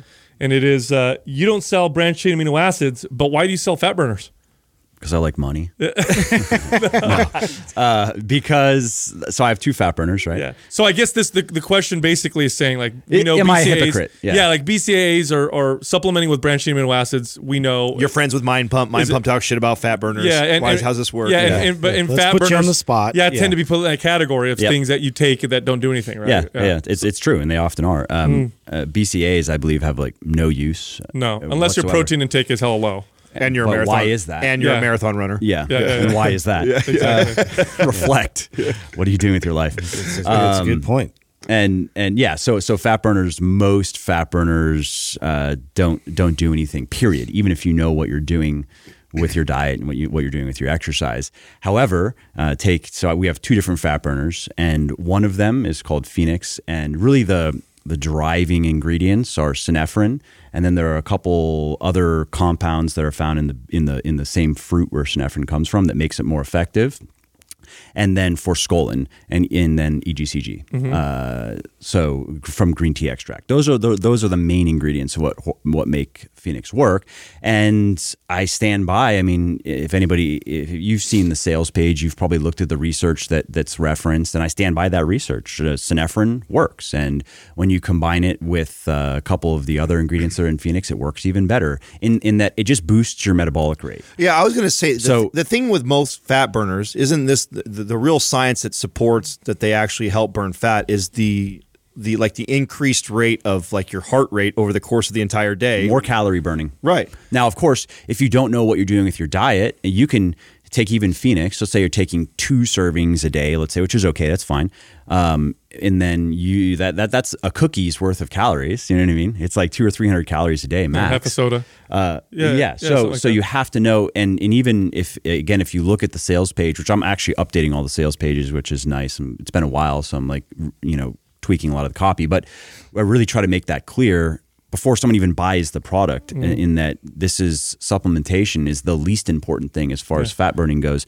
And and then so the other fat burner is Forge, and, and the driving molecule there is yohimbine. Again, yohim, yohimbine uh, has good evidence that I mean it works, it does, and so that's why basically because I feel that um, the I'm I'm justified in in terms of of the research behind these these ingredients. Now, if they were to be com- and I explain people how to use them. If you were- I'm now- not saying just take some pills, you'll be good. Now, if you were to compare the fat burner to the pre-workout, would they wouldn't they probably rival each other on the same the same studies and the effect as far as what it would do as far as speeding the metabolism up to burn more fat? No, because um, in the case of my pre workout, it's just caffeine. And as far as caffeine's metabolism boosting effects, I mean, research shows that once you become desensitized to it, you're mostly losing that actually.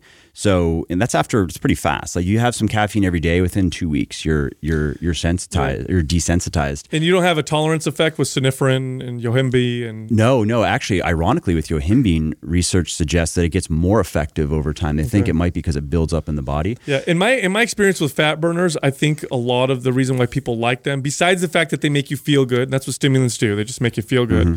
Is the appetite suppressing effects, which stimulants tend to do that. That's and, true. And and and I can see some short term value in that. The issue I always have with fat burners is the same issue that you have. If you're not doing any behavior modifications, um, you're not only wasting your time, but you may be doing yourself harm because you're placing your time and effort and value in something that is and just wasting money. and wasting money. Yeah. Absolutely. And then setting yourself up for disappointment. Yeah. Because you were thinking that th- these pills or these powders were going to do a lot more than they actually are going to do. Now, some of the most effective over the counter fat burners that no longer illegal but were around for a little while that had studies that support them was the classic ECA Yeah, stack. ephedrine. You can still get it. You just have to How do you get it? Uh, with the decongestions. Oh, you gotta get- you get have the to, you have to give them your license because Pseudoephedrine. yeah, exactly. Yeah, yeah, yeah. And and those actually those studies showed that those worked as well. But here's what I noticed with people when they would take those is they take them, they get the appetite suppressing effects. They were hyper, which probably made them want to work out more. So they're eating less, or even just made more. them move around more. That that means more calories. Right, right. Uh, but then they would have a rebound when they come off because then when they, they would come off, they would take stop taking the supplements and they'd feel dead tired. They'd have that period of time where they felt like they had no energy, and they'd have that kind of rebound uh, type of effect. Do you see anything like that with Synephrine, Yohimbi? For, now, Forskolin's an interesting one. Forskolin has got some muscle building and testosterone boosting effects. We talked about this last night. Yeah. Through increasing circulating uh, camp. Yeah. Right. That's uh, uh and that gets the body to produce more testosterone. Actually, did some did some research. Forskolin pretty consistently raises testosterone in men.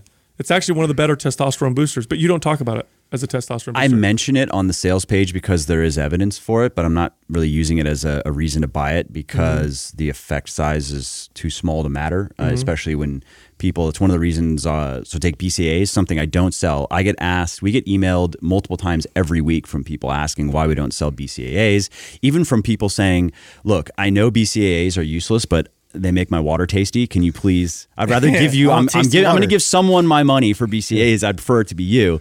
And I'm like, yeah. I mean, that would literally be the sales pitch. That'd be like, this Tasty is, water. I, It's It's yeah, like, it's tasty like water. Crystal Light, right? Why Yeah, don't you yeah. just go that direction? Or yeah, put some put some fruit in your water.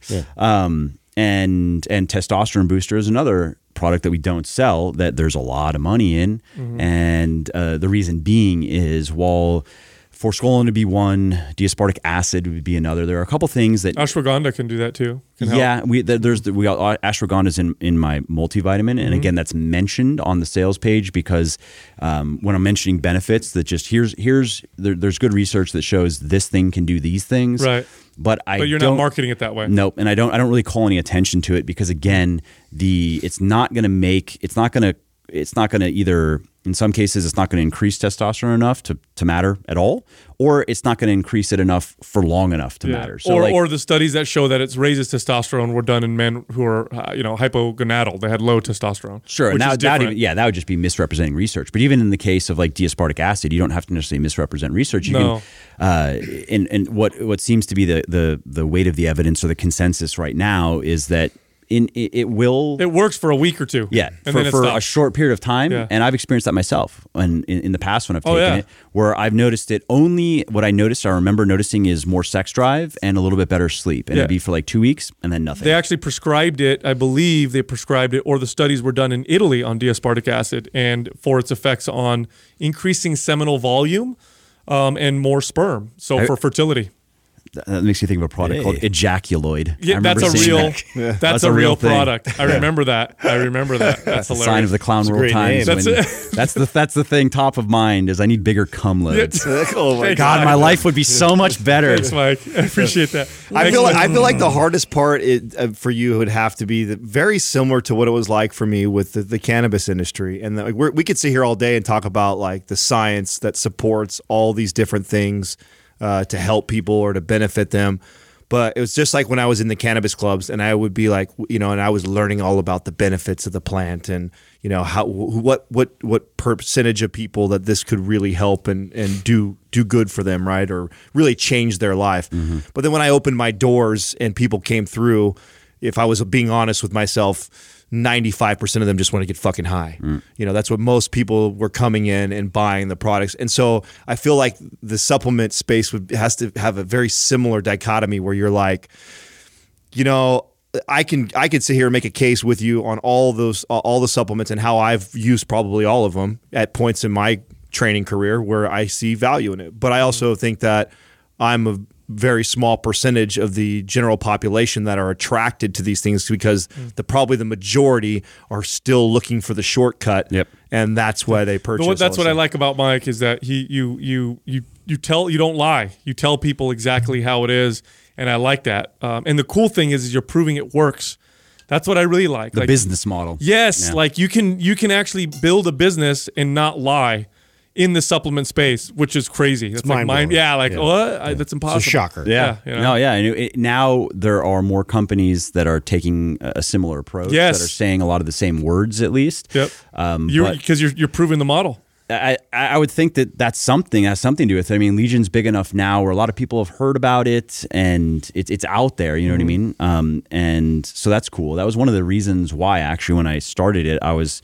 I mean, you can read about this on the website or you can hear about me talking about it, but it but it, it really was a, one of the reasons why is to maybe try to help reform the supplement industry to some degree. You know, Oh, yeah. To it's like set- us with podcasting. to set it to set it to set at least set a good example, Yeah, I guess, disrupt for it. people to Oh, yeah. for people to follow. Exactly. Well, we that's how we made our name was by basically calling out bullshit and telling people, yeah, you want to lose thirty pounds, it's gonna take you about a year. Yeah. you got to do all these things right, and everyone's Yeah. like, you're not gonna. How are you gonna sell that idea? That sounds crazy. yeah, yeah. Seems to be working. So- Yeah, s- similar with the books. My All right. books are teach the fundamentals. You know, All right. So, new uh, next question was uh, what to do when there are detractors on your fitness journey. So, this was asked by one of the uh, individuals we had dinner with last night, and we were talking about how he had lost a lot of weight on his own, had, had had done this on his own, grew up in a family that really puts food in your face quite a bit. Very similar to my family. I think his family's Portuguese and very similar to Italians. Like you, like my mom's goal in life is to see if she could feed kids more than their own parents. Like that's she's so proud of that. Like,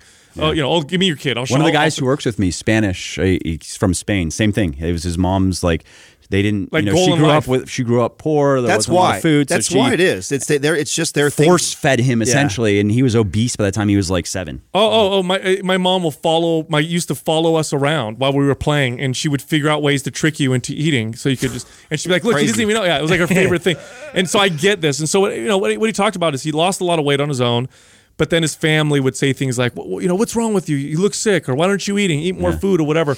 And so his question is like, how do you deal with those kinds of people? So I guess I'll start because I'm I was in a, a similar situation until this day. I weigh right now I weigh 200 pounds, right? Six foot, 200 pounds. Nobody in their right mind would consider me sickly. Yeah. Well, any medical. Uh, I was I'd be maybe obese. maybe yeah. sick. yeah, yeah. Yeah, yeah, yeah, yeah, yeah. But BMI like, Sick, sucks. bro. but yeah, no, but like clockwork, I'll go to a family function. Like clockwork, one of my family members, usually my grandma, will come up to me and be like, Salvatore, what's the matter with you? Uh, what do you mean? What are you talking about? You don't look so good. You need to eat some more food. I'm like, God, I started getting like, what's going on? Am I am I really losing weight? Do I look what's hap- skinny? Yeah. So so I get Started this. to look like a swimmer. Yeah. The, the insecurities start coming Yeah. out. Oh, I it's remember I got that terrible. was the first time I got lean, and, Yeah. and uh, I was I was wearing a long sleeve shirt. Someone was like, "You have like a really really good like swimmer's body." You're like, time to get bigger. Yeah, thanks. thanks. I wasn't going for that. yeah. So what I was telling him to do is to, you know, the, the thing is, whenever you change, whenever you fundamentally change a part of kind of who you are, it challenges the people around you. So you see this happen quite a bit with uh, with couples.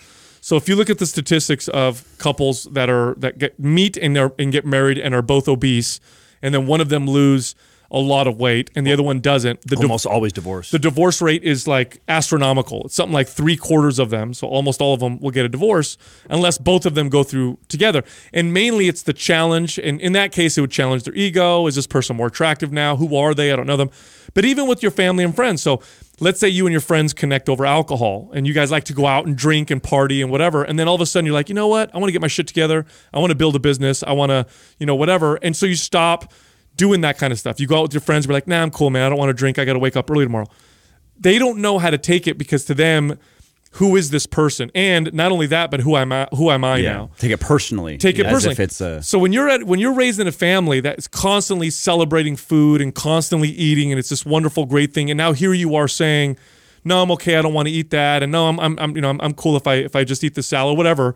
To them, it's like if well, either something's wrong with you or something's wrong with me, and so that's the question now. So by you, by this person now challenging them by saying, "No, I'm not going to eat that way anymore," it's actually causing them to reflect on themselves. Yeah, you're a big mirror walking around. Yeah. Right. They're And- like, you know, you It's did upsetting it. 'em. Yeah, you did it, and they haven't yet, and they have to face that. And one of the easiest ways to for them is to not face it and deflect it back on you that Right. you have the problem. Right, and I remember uh, I remember this one incident. I was with my cousins. We were at a big family function, and my cousin married this this guy into the family. Great guy, and we're all hanging out, and everybody was drinking beer. And he's like, "Have a beer, man." And I'm like, "No, I'm cool. I don't, you know, I'm, I'm all right. I'll just, you know, I don't want a beer or whatever." He's like, "Come on." Have, and so all night he kept saying that to me. "Come on, have a beer, man. You never have fun. You all you ever do is think about working out, man. You need to loosen up." Whatever. And he kept hammering on me. And finally, I got angry and I, I, I grabbed his belly and I shook it real hard in front of everybody and made a joke about him. And it was a really mean thing to do. And it hurt his feelings, but he stopped he stopped bothering me. And afterwards I reflected on that. I'm like, I handled that terribly. I all I did was make him feel like shit. And the reason why I made him feel like shit is that I felt bad for saying no. And so what I did from then on was just feel more confident in my decisions. And and real confidence is calm. False confidence is loud and it's uh it's contrarian. So the false confidence is like no stop making me want to eat. I don't want to eat. I'm trying to stay thin. I don't want to gain weight or whatever. Real confidence is like no i'm all right. No i get no it's cool. No laugh about it. No i don't no it's good. I already ate. I'm cool. No i'm hey what's going on tomorrow? And just change the subject. The longer you're calm and confident in your in your in your new skin or whatever and the more they realize that it's oh it's the same person you're just have some different behaviors That's the only way through because they're it. gonna they're gonna keep hammering you. Like this has happened every time I go to my parents' house. They're always something like, "Oh, you're so high and mighty, you're not gonna eat waffles anymore." Like it's a big deal, you know. And I'm like, "No, I don't want them. You know, it's fine." But yeah, you just have to keep keep calm and just consistent and like not make a big deal out of it and be like, I just kind of shake my head, like you know, Yeah. and, And- and, then and then they just eventually give up. and, thought you were going to say they call you skinny. Yeah, and that, and now what they do, and now what they do is they'll say something and then they'll leave it, and it's not a big deal. And now family members will prepare sometimes a separate thing for me, like, oh, Sal's not gonna eat this, so we'll we'll make this, and it's not that big. It's not that big of a deal, but you're just gonna have to sit in it, kind of be cool and confident, and just it's not a big deal, and then change the subject, and then let them do their thing. And that what's happening, what you're what you're witnessing is them processing mm-hmm. this different version of you, and that can be very difficult. It's all them. I Yeah. remember even like when Katrina and I first met, and boy, man, her family just they had a hard time with me. I was right in the heart of like this whole mission to compete and like getting, carrying my Tupperware and like, and they're you know big Hispanic, big Hispanic family. Full Everything neurosis. Oh, uh, dude, peak neurosis. I was, yeah, absolutely, and I knew that, you know, and you know, they're a big Hispanic family. Everything is centered around drinking and food, everything, and they celebrate everything. And so every week, you're we're at their house, and you know, I refuse to drink. I refuse to eat the food they're having. I'm eating my own, and boy, it- for probably the first two years of They that, probably saw it as really rude. they did. Yeah. Yeah, her- he doesn't like our food. her her brothers didn't like me. They thought I was antisocial. I didn't want to have fun, and I didn't want to get to know them because for them, that's the way they all connected. They all threw back the drinks and ate and laughed and messed around, and I'm over there eating out of my Tupperware and passing on all the drinks. And I was just at a family reunion, and one of my, one of my cousins was like, "Hey, you gonna come have a beer with me?" It's like I don't drink, and he was actually like, "What does that mean? Yeah. He like shorted like- it in his brain for a minute. You're really not gonna come have a beer with me?" I was like, "I'll come. I'm just not gonna. Uh, I'll drink waters. I'm. I'll, I'll, you want to do something?" And uh, he didn't show up. it's it's re- it's literally Everyone went to this It's literally place, but their he- own shit. It's their shit. You know what I'm saying? The reaction that you get is that that's that's all of them. That's their that's it, they're struggling with all their own insecurities and their own shit that they're dealing with and you you not partaking or making a different choice really makes them have to think about Yep. that you And- know? and speaking of confidence, I think you have to be confident to to not give in to that pressure Yes. and just just the pressure to conform and be acceptable. Mm-hmm. Right. Well, the irony of it is too is that the harder they'll push, the more you you want to kind of sit in your in your space and be like, I'm not budging. Eventually, here's what ends up happening. Eventually, if you're cool about it, you're calm about it. It may take some time. It may actually take like a year for people just kind of realize like, oh, okay, he's like this, not that big of a deal, whatever. Yeah. Then eventually, after about everybody calms down a little bit, then you find yourself relaxing around it, and you're like, yeah, I'll have a little bit. It's not that big of a deal, and you kind of enjoy yourself, and then it's not that big of a deal. But at first, boy, I mean, imagine if, if any of your close friends who you let's ima- think of your friends right now and think of their characteristics, like, oh, I got a friend, you know, John, he likes to ride his bike all the time, or something like that. And then imagine if all of a sudden he's like, no, I, I don't like bikes. You know, you're gonna be thinking, who's this guy? like, I, I don't think I don't know if I know you Great anymore. analogy. And that's exactly what happens. Who's this guy who likes skateboards now? You This like is- bikes? This is crazy. This is, we can't be friends anymore. Alternate universe. All right, all, so- all I liked about you is you rode a boat. I rode a bike. That's all I liked, man. That's what you had now, going there- for now there's nothing. No bike. You're dead. To I me. mean, Now the, now the next Jump question, off a cliff. uh, you, someone's going to have to school me on this because I'm not familiar with Senna tea. Okay, so the question is about Senna, and is is it recommended to take it only for a week, and what can be done to fix oneself after excessive? uh, So use? school me on this. What is so, it? So Senna is a natural laxative. Um, it it softens stool, but it also stimulates the muscles of the uh, of the of the gut to uh, expel, um, you know, to make you poop or whatever. I'm assuming this it's in a lot of these poop teas. thank you. The, the 100%. tea. Yes, Yeah. it's it's in a lot of those, and it legit does work. If you drink something with Senna, it irritates the gut lining a little bit, gets things to Gets move, things moving, yeah. gets things moving, and will make it to the bathroom. Now, here's the problem with using uh, Senna. It's the same problem that that there is with uh, all laxatives, is that the body adapts, and what you'll what'll end up happening is your body will, when you go off of these things, won't work anymore. You can get uh, there are people who become addicted physiologically to laxatives. So because they it's use like them, either be super constipated like then you or or just drink the tea every day. then you have to use it. You absolutely have to use it. So the way to back out of that is to do a couple different things. One is to k- drink a lot of water and eat foods that help with your digestion. Okay? So for a lot of people what this looks like is very well cooked vegetables. Okay? So raw vegetables tend to not do this as well, but well cooked vegetables tend to do this. You want to cook them till they're mushy. So you want to eat things that are leafy, green, spinach, rapini, Easily processed asparagus. Yeah, cook it really, really well. So plenty of soluble fiber. yes, and increase your fiber, increase your water intake. But and- soluble in particular, a lot of people think of just insoluble fiber as, but uh, but if you eat plenty of vegetables, you'll get plenty of insoluble or soluble fiber. Yes, well. yes. Um, and then what you want to do is you want to slowly reduce your use of Senna. If you go cold turkey, you'll probably have the constipation of a lifetime. So, what I would do, and, and the, the way I recommend people go off caffeine is I tell them to reduce it by a quarter use every week. So you might want to try something like that. So let's say you use, let's say you're you're you're having, you know, two two cups of this every single uh, every single day.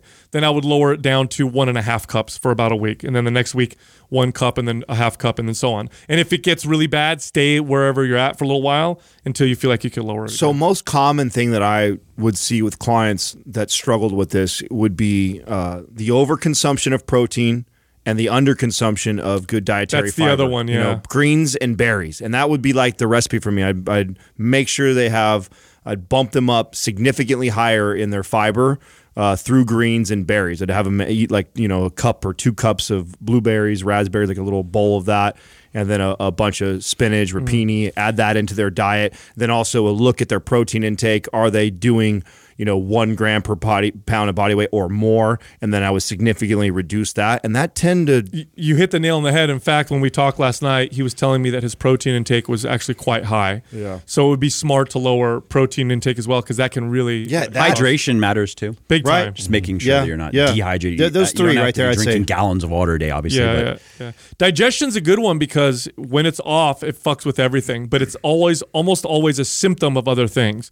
Just like sleep. Like sleep fucks everything up. But the reason why you don't get good sleep, it's often the symptom of something else. So uh, I would uh, increase those vegetable intake, well cooked vegetables, drink a lot of water, uh, reduce your protein intake, and then slowly reduce your consumption of senna because uh, it is, it has been shown to have.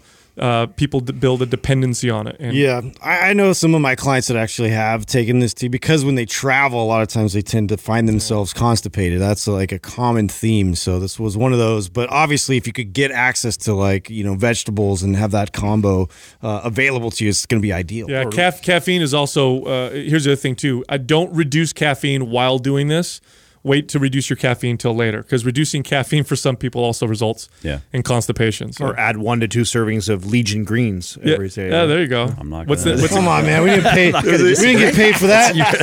That's bullshit. This guy's a genius. you know, you know, you know, I was waiting for the commercial plug for himself right there. That was, Yeah, a, that was like a layup right there. Like, yeah. Well, you could add some Legion It's- greens to your diet every day. it's funny because it. we have Yeah. zero affiliation with uh, with Legion. We just like you guys so much. I keep trying to to get in. Yeah. but Yeah, yeah, we're expensive. It's hard to get over this wall, dude. Eh, we're all prudes. We're all cock yeah, couple, Such a couple, bigot. couple, couple prudes. Yeah, Such all a right. bigot. All right, next one.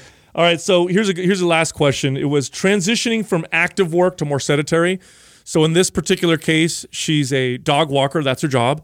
Averages, I believe, around twenty thousand steps a day, um, and also was following Maps uh, Aesthetic. Maps Aesthetic is one of our highest volume workout programs. There's three big workouts a week, and then the workouts in between are shorter. But you're working out basically five or six days a week, mm-hmm. and so it's body. how do I transition from I'm not going to be walking dogs as much, so my steps are going to go down, and my workouts I'm going to lower my volume. Now, have you have you guys experienced like anything like that dramatic or more dramatic than that in your career? I I did Like with my- personally yourself. not myself, but with clients mm. who like blue collar workers. For me, I'll never forget when I left uh, 24 Hour Fitness as a personal trainer or fitness manager, whatever, on the workout floor, training clients or lifting weights and re-racking weights for 10 hours a day, six days a week, uh, and then training myself on top of that. Uh, easily, I was stepping 20 to 30,000 steps and lifting and doing things active, right? Every single day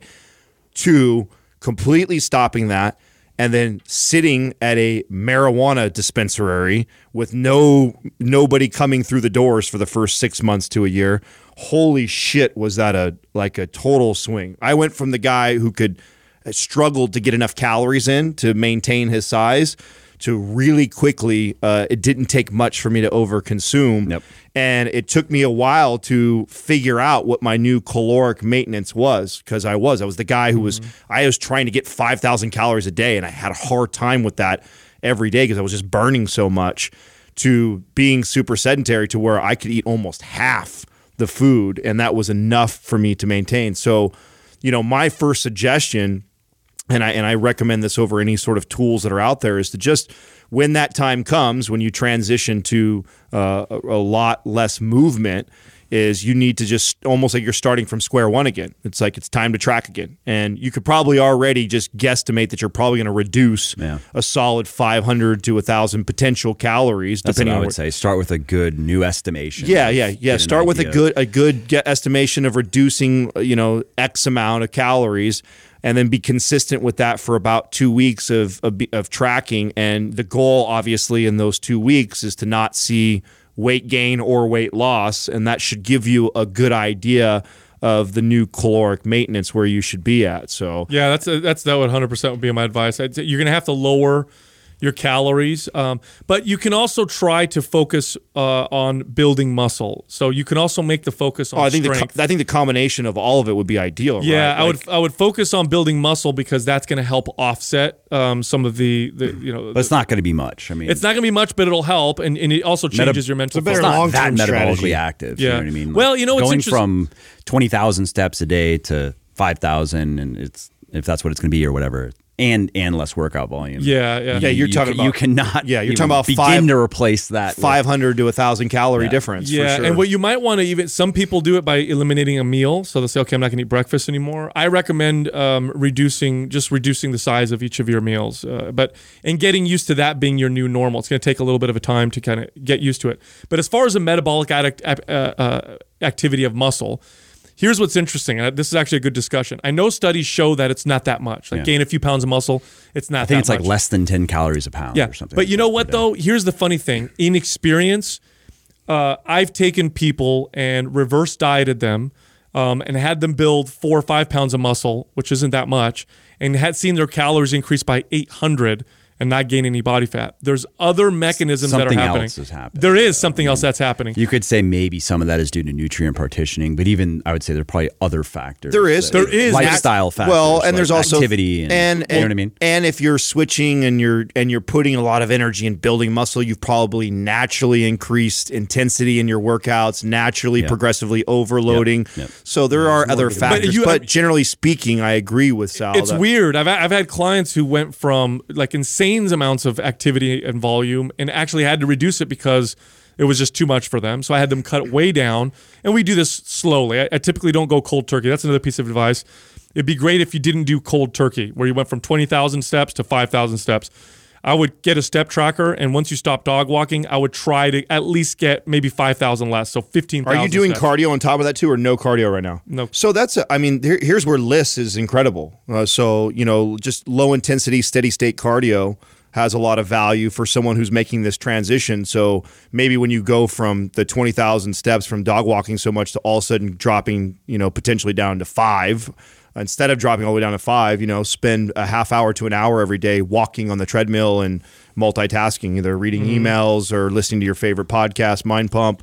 Um, or Or go outside and walk if you can. It'll be better. well, yeah, no, that'd Just be no dogs. Yeah, yeah, that would. You're right. That would be better. So, I mean, I I would see a lot of value in doing that. It doesn't need to be in, intense at all. It's just walking. You know, just replace it inside the gym. Mm-hmm, But or I, but I tell you, but I tell you what, there is something interesting that happens sometimes. Like I've, I've had clients who, you know, over the course of six months, lower their activity significantly because they had to because they were just doing way too much. Focus on resistance training, slowly reverse diet them, and see their metabolisms completely change. And on paper, it doesn't make sense. And I've seen that happen many times. You see that especially with competitors. If Changing macronutrients. Or There's- like going from a low protein to a high protein. Um, you also what happens what happens we all know what happens too when you start to feel better about your body you build muscle you walk around with your chest puffed out more you're you're active you're more lively so there's a lot of factors But okay, so I'll bring up a study that was interesting. Did you see the study that was done on the? I can't remember the name of the tribe. They were they're a, a modern hunter gatherer tribe, but through some pretty sophisticated testing, they were able to, to test their their how many calories they were burning every single day. Um, so and what they thought was, okay, here we are with this modern hunter gatherer tribe. We hypothesize that they're burning a shit ton more calories than the average person. These people are active all day long. They're taking. Oh, I did you hear know, about this. 40,000 steps a day or more, um, you know, just totally active. You know what they found? They weren't burning that many more calories than the average person. Now, it makes perfect sense if you think about it, evolutionarily speaking. Why would your body allow you to burn shit tons of calories by being super active? if you we- can't eat them back, like, Right. you'll just die eventually. Right, and we So- we evolved in environments where food was very scarce. Right. So there are other mechanisms at work that I don't think we fully understand. And the human metabolism is so complex. We act like we know how it works. We, we really the, the, the only thing more complex than that is Look, look at Doug's, brain. Doug looks up a, a, s- uh, looks up pop-up right he gets there. Legion hitting him. Yeah, yeah. can't get a, can't get away from this motherfucker. Come on, click on it. Click on it, Doug. Throw throw his numbers off. Click on it. Don't buy anything. yeah, so that's the study right there. So- Following us. there is something interesting that has happened. So this should give you some hope because a study like this shows that although you're you're really active right now, if you reverse out of it and kind of do it the right way, you'll probably still have to eat less, but it may not be Is it the Hansa tribe? What is that uh, tribe? Hadza, Doug? Hadza. Hadza. Yeah, yeah, yeah. That's Yeah, right. yeah, yeah. Hadza tribe. It may not be as dramatic as you think, where you might think like, "Oh my god, I'm eating 500 calories a day." No, I don't think it'll work that way if you do it the right way. So, I agree. yeah. Anyway, good time, Mike. Yeah. Always Yeah. a blast having you around, man. Yeah, Looking for forward to having me tonight. Tonight will be fun. man. I'm always like, "What's he gonna say? Are we gonna get in trouble?" Totally. I'm, I'm a master of walking. Let, let your hair down a this little bit tonight, yeah, dude. yeah, yeah, Yeah. Good time, man. Right on, brother. Thank you. Yeah. Thank you for listening to Mind Pump. If your goal is to build and shape your body, dramatically improve your health and energy, and maximize your overall performance, check out our discounted RGB Super Bundle at mindpumpmedia.com. The RGB Super Bundle includes MAPS Anabolic, MAPS Performance, and MAPS Aesthetic. Nine months of phased expert exercise programming designed by Sal, Adam, and Justin to systematically transform the way your body looks, feels, and performs. With detailed workout blueprints and over 200 videos, the RGB Super Bundle is like having Sal, Adam, and Justin as your own personal trainers, but at a fraction of the price. The RGB Super Bundle has a full 30 day money back guarantee, and you can get it now plus other valuable free resources at mindpumpmedia.com. If you enjoy this show, please share the love by leaving us a five star rating and review on iTunes and by introducing Mind Pump to your friends and family. We thank you for your support, and until next time, this is Mind Pump.